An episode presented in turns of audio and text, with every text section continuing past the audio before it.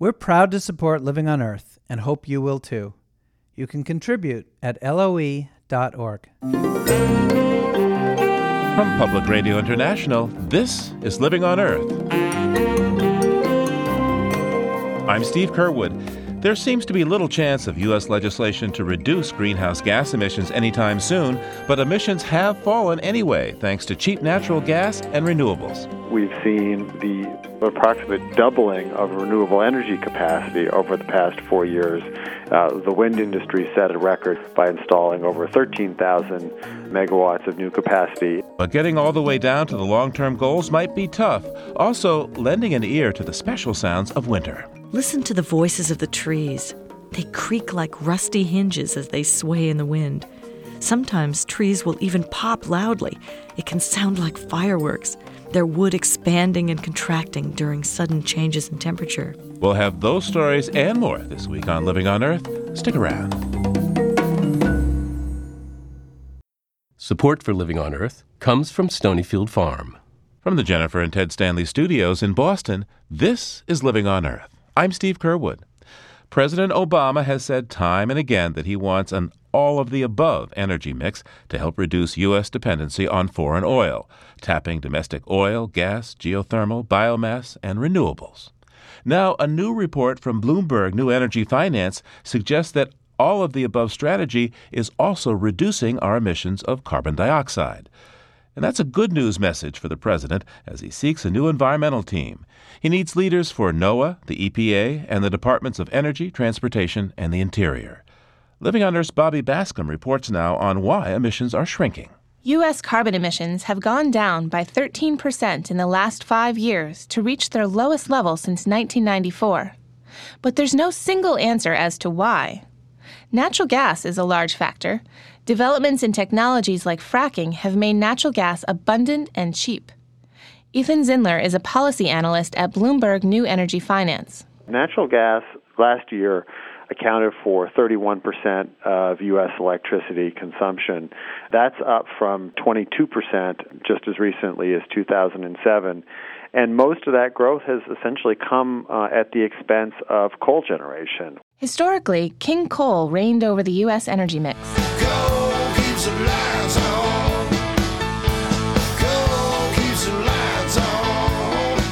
Coal used to keep the lights on, but last year natural gas turned on more lights than coal.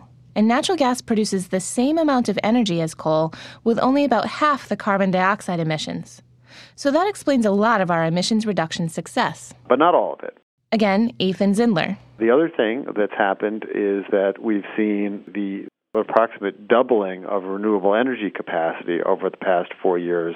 Uh, the wind industry set a record by installing over 13,000 megawatts of new capacity. Solar is more price competitive than we've ever seen before, even on a potentially unsubsidized basis. An electricity analysis in Texas found that wind and solar will be price competitive with oil and natural gas over the next two decades and will likely outperform coal. Renewables are on the rise, but they still generate less than 10% of our overall energy. Another reason for the savings is better energy efficiency. In the last, uh, let's say, 30 years, there's been about a 40% improvement in energy intensity among commercial buildings. In the use of energy for heat uh, or for cooling, there's been some very substantial improvements. But improved technology for energy efficiency is only part of the picture. We've also changed the way building efficiency is financed. Last year, we spent roughly $14 billion to reduce energy use, and half of that cash came from utilities. Building owners have a strong incentive to improve efficiency if someone else is paying for it. Efficiency has improved in the transportation sector as well. In August of last year, the EPA raised fuel efficiency standards for new cars. By 2025, they'll get nearly 55 miles per gallon. Those new standards and gas at more than $3.5 per gallon are spurring other changes in consumer choices. Last year, we tracked just under half a million hybrid electric and pure electric vehicle sales. Hybrids themselves, the Prius and others, are extremely popular now, and that represented about 3.5% of all automobile sales uh, on the road last year. Of course, a less than robust economy could also explain part of our decline in energy use. Some politicians argue that if we reduce carbon emissions, our economy will contract as a result. But Lisa Jacobson says that logic doesn't hold water. She's president of the Business Council for Sustainable Energy. Between 2007 and the first nine months of 2012, we've seen GDP increase by 3% as a country, but our energy related emissions have fallen by 13%. And also, we show in a similar time period over 6% decline in energy use. So clearly, we can have strong economic growth and we can still reduce emissions and protect the environment. At the 2009 climate conference in Copenhagen, President Obama set a goal to reduce U.S. carbon emissions. By the year 2020, emissions must go down 17% below 2005 levels. We're more than halfway to that goal and on track to meet it, but the things that we've done already were relatively simple. Dallas Burtraw is Senior Fellow at Resources for the Future. Regulators can do a pretty good job of seeing the low hanging fruit and developing regulations to pick that fruit, to harvest that fruit, uh, and achieve emission reductions. The fruit that's higher up in the tree is harder for regulators to see. Those fruits at the top of the tree include improved regulation of existing stationary sources, like power plants and cement factories. We'll need to do that and much more to reach Obama's long term goal. That's to reduce emissions 80% by the middle of the century. I don't think anyone sees the way to get there from here exactly. Yet, even if Dallas Burtraw says the path isn't clear now, he's optimistic. I am confident that we can get there if we start now and we do it in a smart way that provides incentives for the market to play its part in achieving emission reductions. But with almost all of President Obama's Green Team leaving and spending under pressure on Capitol Hill, it's not certain what incentives will be on the table. For Living on Earth, I'm Bobby Bascomb. Now, a significant contribution to global carbon emissions comes from cities, from busy offices, idling traffic, and lights left on all night. Cities are tightly packed with people and buildings that burn a lot of energy and release a lot of waste heat enough heat, a new study says, to influence regional climate. Here to explain it all is Dr. Veerabhadran Ramanathan, professor of atmospheric and climate sciences at the Scripps Institution of Oceanography in San Diego. Welcome to Living on Earth. Thank you very much. So, how exactly is waste heat from cities affecting climate? Basically, you know, the, the heat we put out, our car engines, factories, home heating, they all ultimately end up in the air. See, for example, in Tokyo, they give a number of heat generated. That heat is about two to three times larger than the sunlight which heats Tokyo. So we can just imagine the amount of heat we put out. During wintertime, we have this so called jet stream, fast winds blowing around the planet. And this wind is able to carry the heat we dump over cities like New York, Chicago, Tokyo, Beijing, Shanghai, etc., and blows this heat within few weeks around the planet. And that's why this what we think is a local phenomenon can become a regional and global phenomenon. This study is entitled uh, Energy Consumption and Unexplained Winter Warming over Northern Asia and North America. So, why does the waste heat effect on climate happen only in the wintertime? Why isn't it year round? this waste heat is changing the temperature pattern by moving around the jet stream. The jet stream is dominant during wintertime. During the summer, for example, the jet stream loses its strength and our weather and temperature is more controlled by other processes. Whereas in the wintertime, we are under the firm grip of the jet stream in terms of when it snows, when you have high pressure and warm climate. So, in that sense, the waste heat, since it's changing the jet stream, its effect is particularly strong and visible during wintertime. In the Northeast, especially where there's been disturbances that have been attributed to movement in the jet stream, this waste heat from cities is what is moving the jet stream, this study tells us. The last 10, 20 years, the jet stream seems to have a mind of its own and it sort of fluctuates, you know, moves back and forth north and south rapidly. What this study is showing is that this waste heat might have moved the jet stream a little bit southwards. And we know it's when the jet stream moves south is when you get huge cold spell in areas like Florida, Texas. But we have to be careful there are so many other natural phenomena also contributes to this erratic movement of the jet stream. Certainly, we are not helping it. We are adding one more monkey wrench there to move the jet stream. So, what parts of the world have been most affected by urban waste heat? The main countries or regions affected by this waste heat is North America, particularly the United States, northeastern United States, the entire Canadian region, and what we call Eurasian region. These regions has warmed up by as much as a degree. And what's really exciting to climate scientists about this study is that these regions they've been showing anomalous warming in the wintertime. And this study finds it's exactly during the wintertime when the waste heat warms up this entire uh, continent. So, part of this study then is good news that climate disruption, global climate disruption, may not be occurring quite as fast as it might appear to people who live in, in these regional areas that are affected by this waste heat phenomena. Well, I wouldn't put it that way because the warming we see in these regions during spring and summer and fall is still largely due to global warming. The good news is our models are able to explain very closely how the planet has been warming. The bad news is it confirms that our models may be right after all, and that global warming is as large as what we think it is. And how does this affect our understanding of climate change and the models for climate change? This study really a sort of major impact on our thinking about local processes and global processes. We had always thought of this heat from cities as an urban heat island effect. Just locally, it heats up the cities, and we knew that. That's been known for decades. What we didn't know is that this local phenomenon, it is a large signal in the background global warming that's been going on for the last hundred years. Veerabhadran Ramanathan is a professor of atmospheric and climate sciences at the Scripps Institution of Oceanography in San Diego. Thank you so much for taking the time. Thank you so much.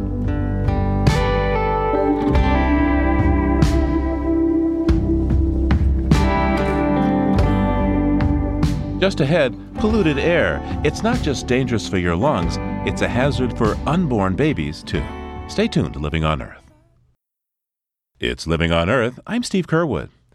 They used to sing about foggy London town, but after World War II, the British capital was more famous for its swirling smog from coal burning power plants, coal fires in the hearth, and diesel buses and trucks. The worst incident came in December 1952. I don't think the bleating devil himself could have driven it away. It was that thick. On that night, it was vicious. It was a warm fog. It was wrapped around you. It was, it was all possessing. It was smelly, it was dirty, it was black. It had an acrid, acidy feel about it. It seeped into the houses and indoors, everywhere's covered with a sort of grey film. It's quite uncanny.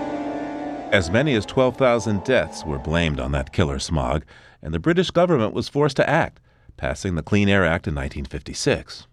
The United States, which had its own killer smog in Donora, Pennsylvania in 1948, passed its own Clean Air Act in 1963. And since then, health problems due to poor air quality have fallen dramatically in both countries. Without similar environmental protections, China is now facing a dirty air crisis, with toxic levels of air pollution throughout Beijing this past month. Jocelyn Ford is a journalist and a filmmaker based in Beijing, and she joins us via Skype. Welcome to Living on Earth. Hello. So, what's it like there, or particularly, what's it like to take a breath there?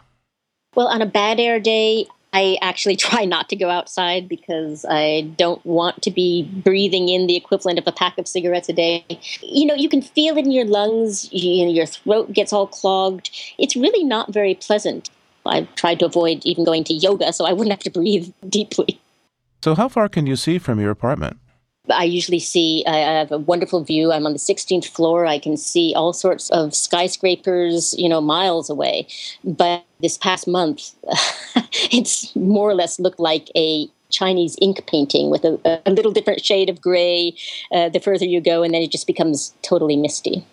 What are uh, people saying in the press, in particular, about the air? Any criticism of the government? This is the first time that Chinese state media has really been paying attention to the dangers of bad air.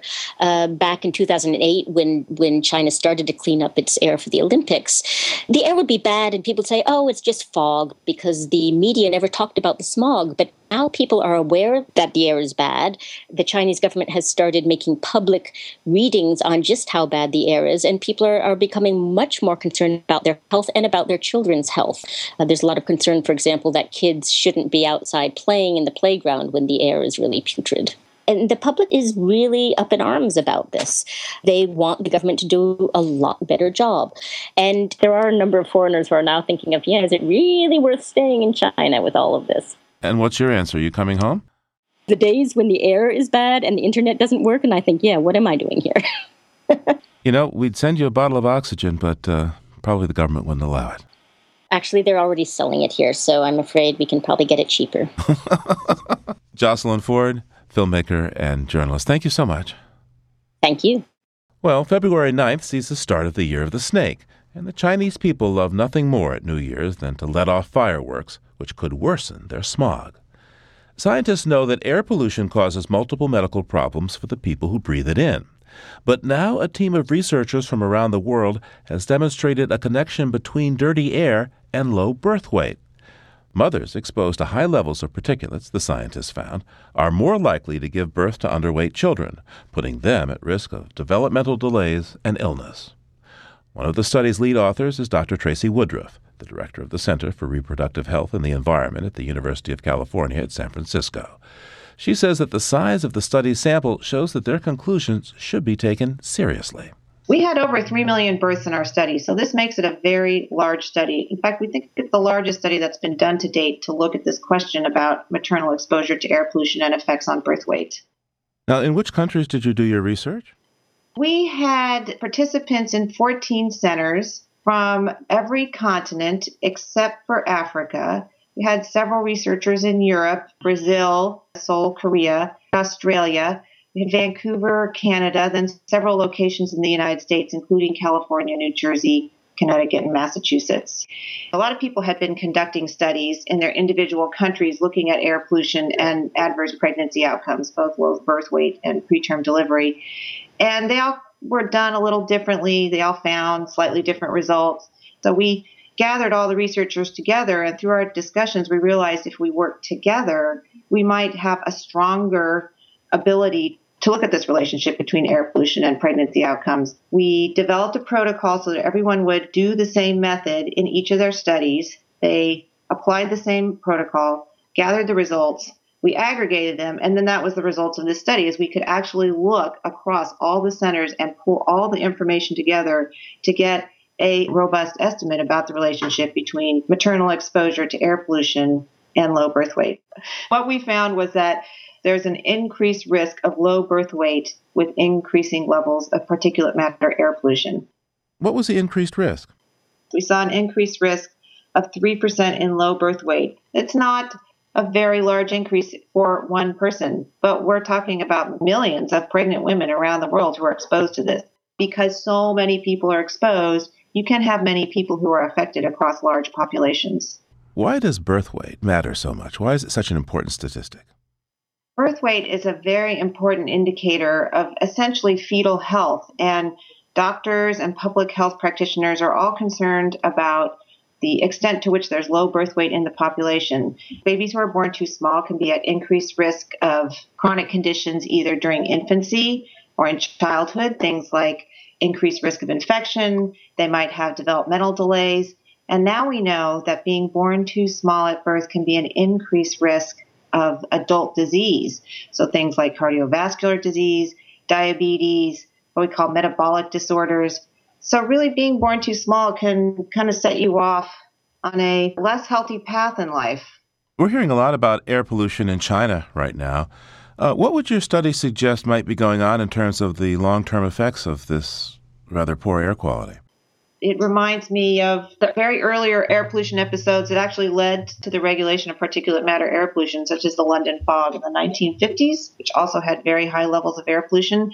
In terms of reproductive and developmental health concerns, the London fog episode, while they saw people actually dying and going to the emergency room into the hospital, they also saw an increase in infant mortality from that very high air pollution episode. And I would anticipate in China that that would be an issue for very young infants. And I would also anticipate that this would be affecting pregnant women and increasing their risk of potentially adverse pregnancy outcomes. What do you hope comes out of this research? Well, one of the reasons we were very interested in doing this research is to be able to provide people who are trying to make decisions a better estimate about the relationship between air pollution and pregnancy outcomes. Decision makers are looking to figure out if I have to do a regulation on air pollution, what are the potential benefits from regulating air pollution? And when they look in the scientific literature, it's often difficult to understand the meaning of what the different studies say because it's not aggregated in a way that's useful for policymakers. So, a second goal of the study was to essentially provide a better understanding about the relationship and an estimate that can be useful for people who are trying to make decisions about air pollution. Tracy Woodruff is director of the Program of Reproductive Health and the Environment at the University of California at San Francisco. Thank you so much, Professor Woodruff. Thank you.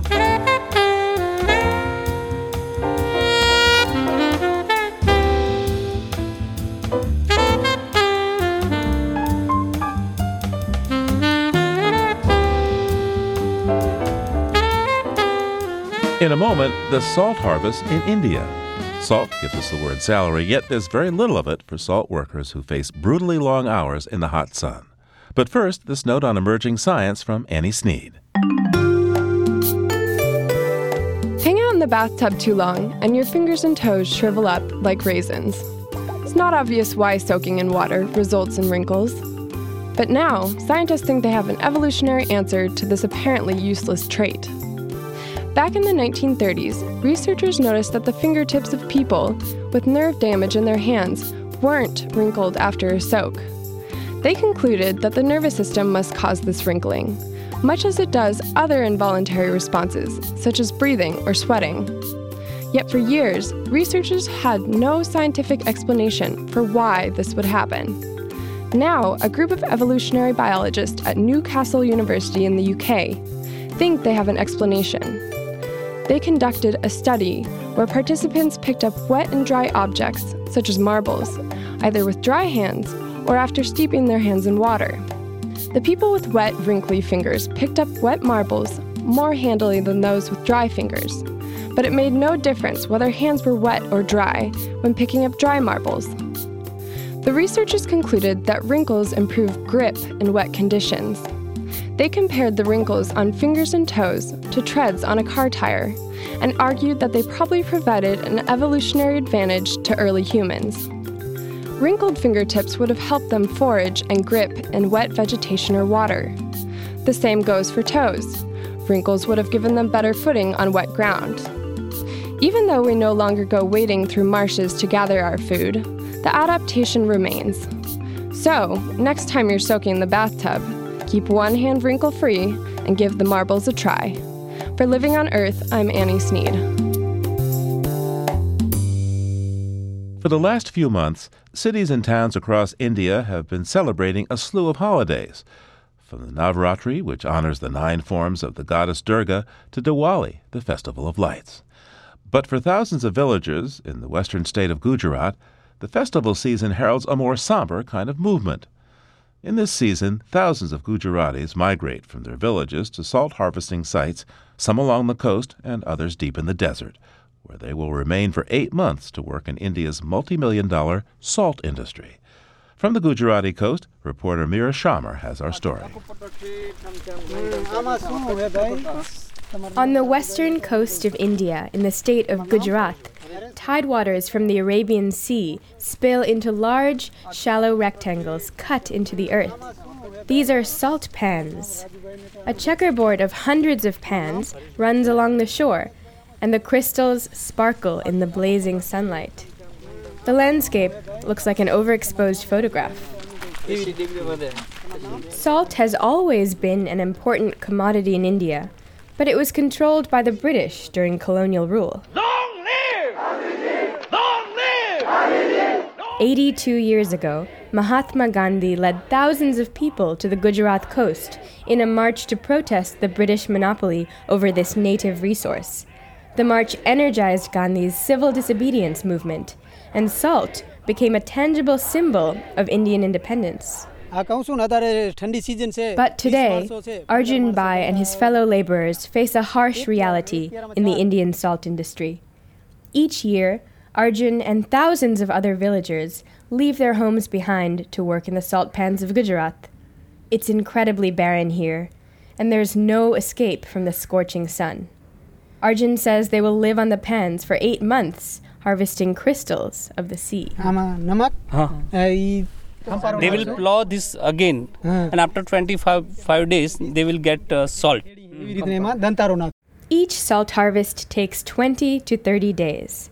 First, workers dig narrow canals to fill the shallow pans with tidewater that flows from the sea. Then, the sun goes to work, beating down on the pans and heating the seawater to the optimum temperature for crystallization 75 to 80 degrees Fahrenheit. The laborers use crude shovels to gather the salt, and then carry the harvest in buckets on their heads to communal heaps where it glistens in the sunlight. ઘણો સુકાઈ જાય તો પાણી તો મૂકવાનું જ it is shining ના it is shining આ ચમકે છે શું છે આ ચમકે એ શું છે અંદર આ એ મીઠું છે salt is that shining things Each pan yields about 200 tons of salt per year.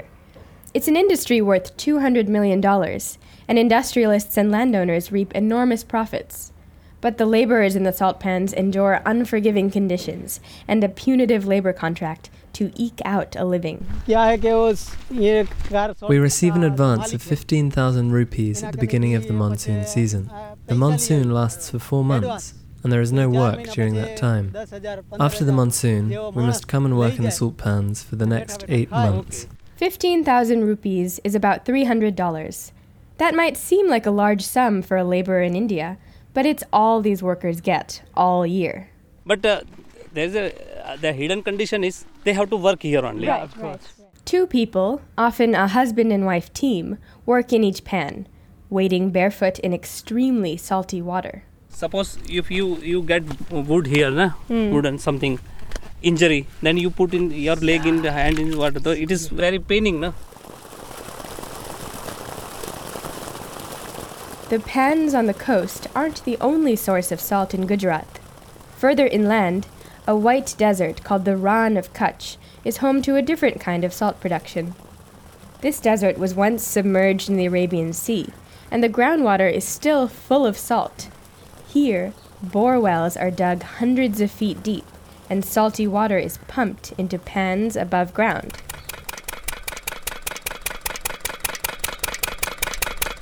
The sound of the bore well pumping is constant and grating.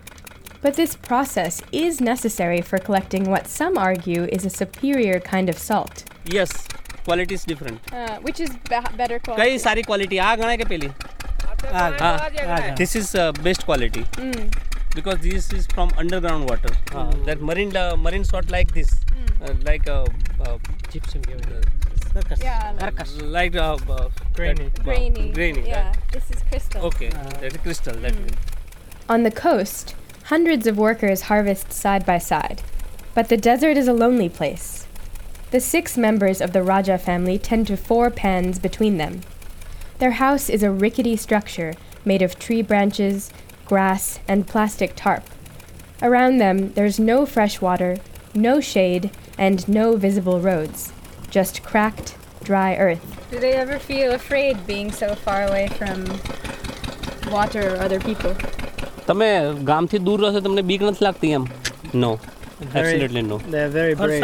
હા તમે બહુ હિંમતવાળા લોકો છો કે આટલે દૂર એકલા રહો છો Yet, laborers in the desert are subject to the same kind of inequitable work agreement as those in the coastal pans. They receive a single payment at the beginning of the monsoon and must commit to work for the rest of the year.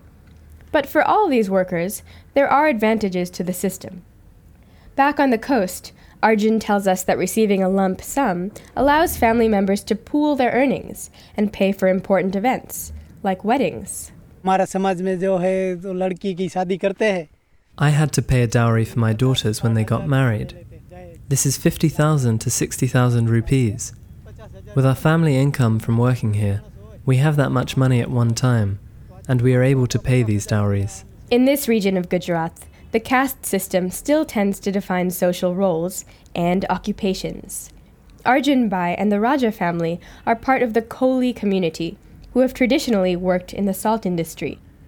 And for many members of this community, including Arjun, salt work is an inherited profession. How long have you been working here? કેટલા વખતથી તમે આ કામ કરો છો His whole life. Ah, whole life. Whole life. Whole life and your your family as well? हाँ, दादा भी वही करता था हम भी वही कर रहे His हैं forefather was working same. His Shankar father नहीं worked करो? the same. हाँ, शंकर Since ने long. दी तो वैसे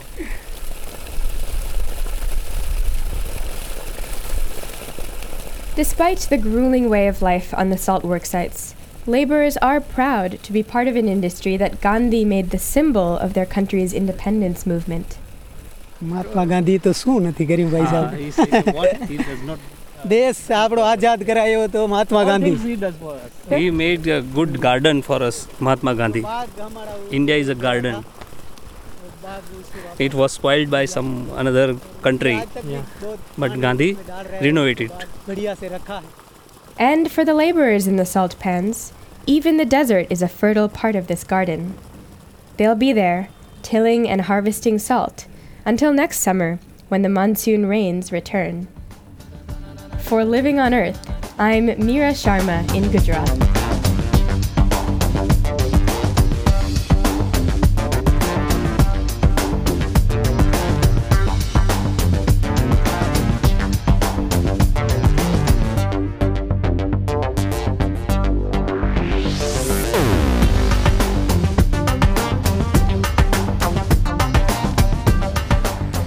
Coming up, navigating the journey from child of nature to responsible adult in the technological world, it takes research and compromise.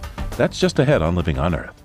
Funding for Living on Earth comes from the Grantham Foundation for the Protection of the Environment, supporting strategic communications and collaboration in solving the world's most pressing environmental problems. The Gordon and Betty Moore Foundation, the Kendeda Fund, furthering the values that contribute to a healthy planet, and Gilman Ordway for coverage of conservation and environmental change. This is PRI, Public Radio International. It's Living on Earth. I'm Steve Curwood. Our ancestors depended much more directly than we do on the natural world for food and shelter, yet cultures often distrusted and feared nature. After all, dangerous creatures lurk in forests and savannas, along with poisonous plants. But these days, some people see our increasingly technological age as the source of ailments, so they opt for free range and organic. Nathaniel Johnson's parents were early adopters of the natural lifestyle, outlawing sugar and TV and making clothes optional at home. So, about to become a father himself, Nathaniel Johnson decided to investigate the science behind lifestyle choices from childbirth to vaccines. His debut book, All Natural, is an effort to determine if his parents' approach to living was healthier or not. I grew up in a family that really believed that it was healthier to embrace nature rather than protecting ourselves with technology against nature. When I was a baby, I didn't wear diapers at all. They just kind of followed me around and, and wiped up. And, uh, you know, it was a lifestyle of a lot of kale and a lot of brown rice and backpacking every summer. They really did have this feeling that technology was corrupting. They made sure that there were no televisions in the house. And when they eventually did break down and get a computer, they made sure that we played outside for three hours for every half hour that we were on the computer. That was the rule. To what extent did you buy into this lifestyle that your parents set out for you? When I was young, I really bought into it. This idea that what's natural is healthy is really tenderly wedded to my sense of childhood innocence. But at a certain point, probably around the age of five, I started wondering if my parents' lifestyle was actually holding me back, because that was the age when I started coming into contact with other families and seeing how they lived. Tell me about the incident at age five or so where you first had to question your parents' lifestyle. so, my parents took me and my little brother to a potluck out at this little lake. And it's a warm summer evening. There's mosquitoes buzzing around. Families are spooning up casserole and chicken salad. And in the lake, there's a floating platform, and all of these other kids are swimming out to the platform and pushing each other off, and it just looked heavenly to me. So I, I pulled at my parents' pant legs and said, you know, I, I want to go swimming. And I hadn't brought a swimming suit, but uh, this wasn't really a problem because in our family, nudity was the norm around the household. So my parents said, just go skinny dipping, go on in. And, and so me and my little brother, we swim out to the platform, we pull ourselves up, we're ready to take all comers. And instead, everything just stops. And this little girl on the platform shouts, They're naked, they're naked. And they all dive off the opposite side and they swim for shore. It was like one of those monsters from 1950s horror movies that wanders into the beach party and, and destroys everything. And that was the first time I came back, you know, and I had this strange sense of shame that I, I hadn't really ever felt before. And it made me wonder if, if there was something wrong with the way that we were living. How much of a rebel did you become uh, against your family's all natural lifestyle? I wouldn't say that I was a rebel. I was I wasn't acting out, but I was always the annoying one. I was always the one that was questioning and saying, "Is that really true? Can you prove to me that if I have this ice cream cone, it's really going to be bad for me because I think that maybe just maybe it's going to make me stronger." I was always the skeptic in the family who wanted hard evidence it wasn't that I ran away from home and started smoking cigarettes and watching television all the time and eating sugar by the handful, but I did start thinking. Let's fast forward to the arrival of your own child. Now you have to start making the choices for this person that you brought into the world. What do you do? Exactly. I obsessively bury myself in research. my wife comes from a very different background. You know, my parents are West Coast hippies, her parents are East Coast Republicans. And I was born at home. She was born by scheduled cesarean section. And we both kind of rebelled from our parents. All children seem to. And we met somewhere in the middle. But we really had to negotiate all of these different things. You know, she wants to protect Josephine from the sun. I tend to want to protect Josephine from sunscreen. You know, becoming a parent forces you to move from abstraction down to the brass tacks. It forces you to put your ideas into practice, especially your ideas about nature, because normally the way we think about nature in this country is pretty abstract. It's out there, it's in the Arctic National Wildlife Refuge, we revere it. But when it comes into your own life and you actually have to deal with it and make a choice whether to control it or adapt to it, it becomes very different. And an infant really is a representative of nature. And so I started having to, from the very beginning, make decisions. I was born at home. Was I going to do that with my own family? Was I going to try and influence my wife, who has a lot more to say about this decision? And then all the way up, making choices about what my daughter would eat and all of these things. I really felt like I had to pin down what I really believed and how much of my parents' lifestyle I was going to copy. And that was, in a large part, the genesis of this book. Your book begins with a chapter on birth, and you did some deep research here. You spent time with midwives in rural Appalachia. Tell me what you learned at the farm in Tennessee. Well, I went to the farm in Tennessee, which is one of the original communes, and they started a midwifery center. Ina May Gaskin is the head midwife that was one of the original founders of the farm. And they really have a remarkable program there, much lower C section rates than we have in the rest of the country and much lower rates of complications. So I wanted to go see what they were doing right there. I was really hoping to be able to see a birth. I asked one of the midwives, you know, would it be all right if I went in and, and just talked to one of the women who's here? And she said, we just don't do that. We don't want to bring your male energy into this process. This is a very private spiritual process. And I was surprised because I'd expected that sort of thing, that kind of reflexive privacy from from big hospitals. But I hadn't expected that from this kind of homespun midwifery clinic. Until, and you change your perspective completely on this.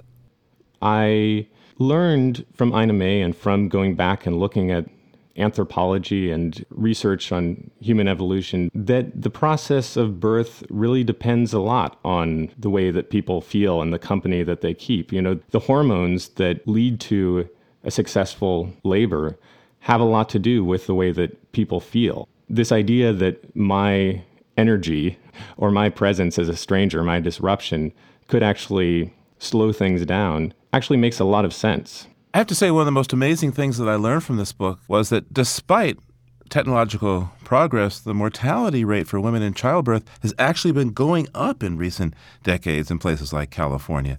Can you explain that for us? Well, when you look at the maternal mortality rate in California, it does seem to be rising. There's pretty good evidence that it's going up, and probably in the rest of the country as well. And there are certain complications that are directly related to cesarean section. There's no scientific disagreement about this.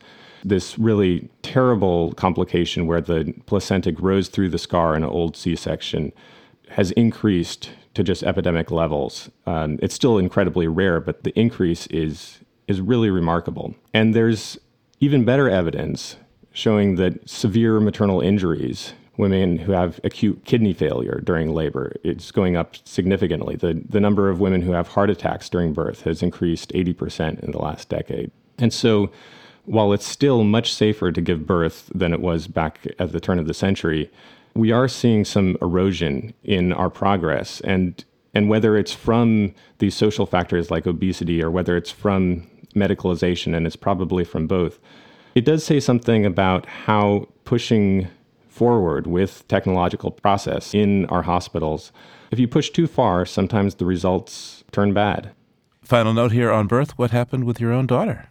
You know, I, I think that I really learned from the midwives in Tennessee that it's important beyond all else for the woman to be comfortable. And where Beth was most comfortable, where my wife was most comfortable, was in a hospital. So we ended up at a hospital that has a midwife run uh, labor and delivery unit with very up to date standards, and uh, we felt very comfortable there. And how, what was the outcome? We had a beautiful little baby girl who's just become the light of our lives. And your wife's health?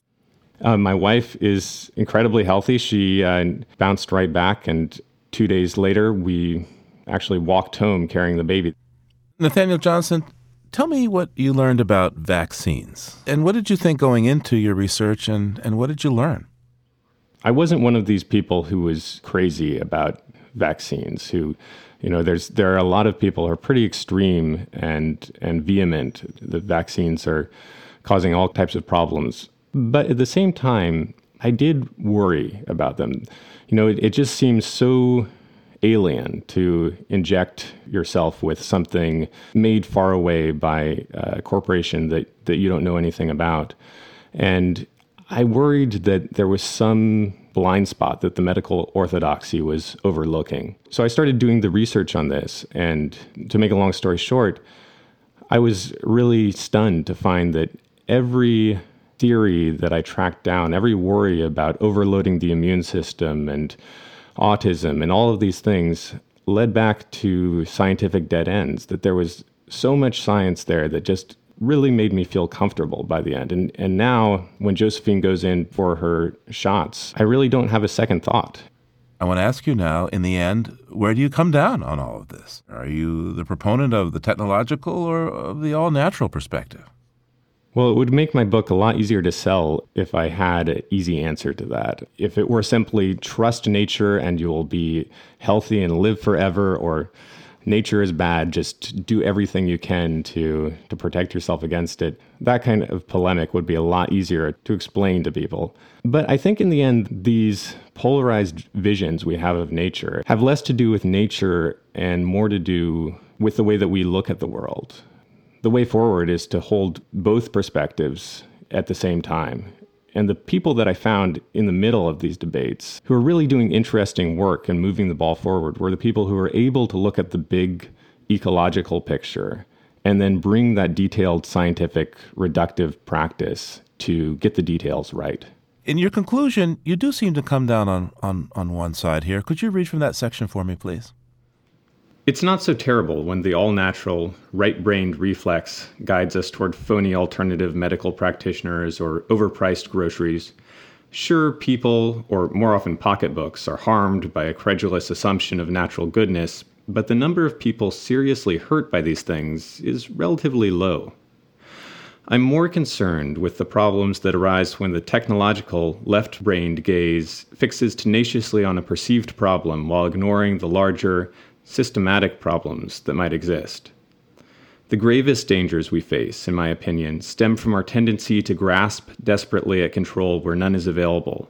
They stem from our tendency to focus so intently on small technical solutions that we lose sight of the whole and the holy. Nathaniel Johnson's new book is called All Natural A Skeptic's Quest to Discover if the Natural Approach to Diet, Childbirth, Healing, and the Environment really keeps us healthier and happier. Thank you so much, Nathaniel. Thank you so much. I really appreciate it.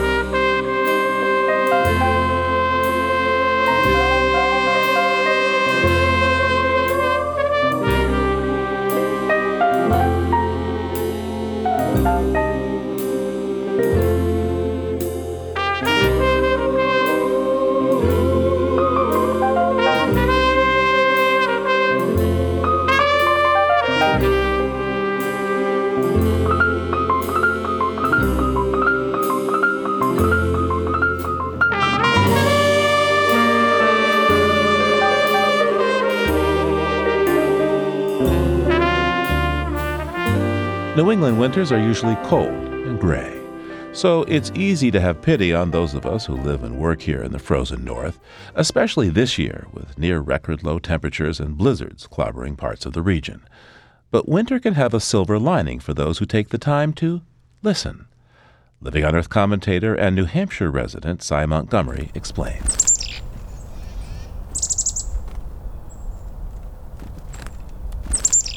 At no other time of the year are sounds so sharp. The scolding winter call of the chickadee, wind howling through oaks or whispering through pines, the clarion call of wind chimes, piercing as the cold itself. Hearing may be the richest sense. Helen Keller wrote she felt its absence a handicap far worse than blindness. As if to make up for winter's void, of colors muted, touch numbed, and sense sealed, winter's sounds are the most vibrant. Sound travels further over frozen ground. Frozen surfaces are rock hard, so they don't absorb sound, they reflect it. And when the atmosphere above is warmer than the ground, sound bounces back toward the ground. Winter's freeze is like having a sound reflector in the sky. Winter's bareness amplifies and clarifies its voices. Spring and summer are crowded with ambient noise the sounds of birds and insects, the rustle of animals in the woods, the whisper of grasses and leaves, not to mention the hubbub of so many people and their machines. In summer, leaves absorb sound, especially the higher frequencies. But now, the trees are bare. Summertime's murmurs are hushed, and snow is covered with a hard ice crust. Sound slices through the air, stark, clear, pure. So, this is the best time of year, I think, to go somewhere secluded just to listen. Listen for the voice of the wind. The ancients said that Boreas, the north wind, loved a nymph who was changed into a pine tree. Boreas still rages and howls through oaks and maples and beech, but his voice is quite different when he speaks to his love. Listen to the voices of the trees. They creak like rusty hinges as they sway in the wind. Sometimes trees will even pop loudly. It can sound like fireworks, their wood expanding and contracting during sudden changes in temperature. Listen to the voice of the ice. On a lake, sometimes, you can hear the ice squeak or crack or even boom. Even safe solid ice will make a cracking sound as it expands, scary to an ice skater. But if you're walking in the woods, the booming of a lake is like music. And remember in winter that one of the greatest rewards of listening can be silence. Orchestras know this. At the end of a performance of Mozart's Fantasy in C minor, a thousand ears strain for the last note.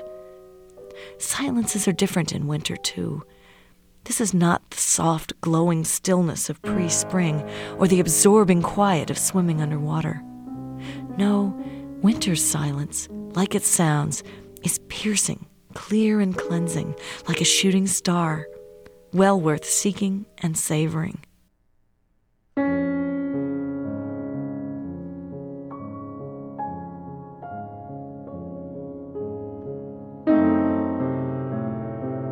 Sy Montgomery is the author of more than a dozen books, including The Good Good Pig, The Search for the Golden Moon Bear, and The Wild Out of Your Window, exploring nature near at hand.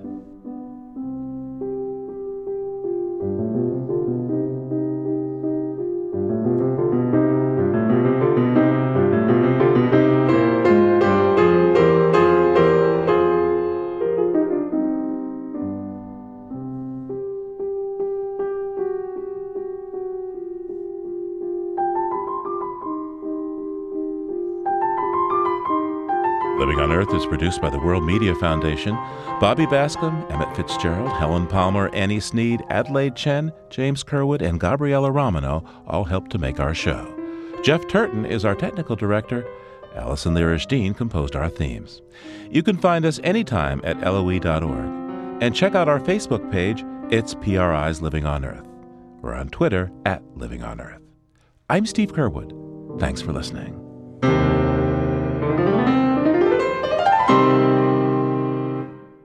Funding for Living on Earth comes from Stonyfield Farm, makers of organic yogurt, smoothies, and more.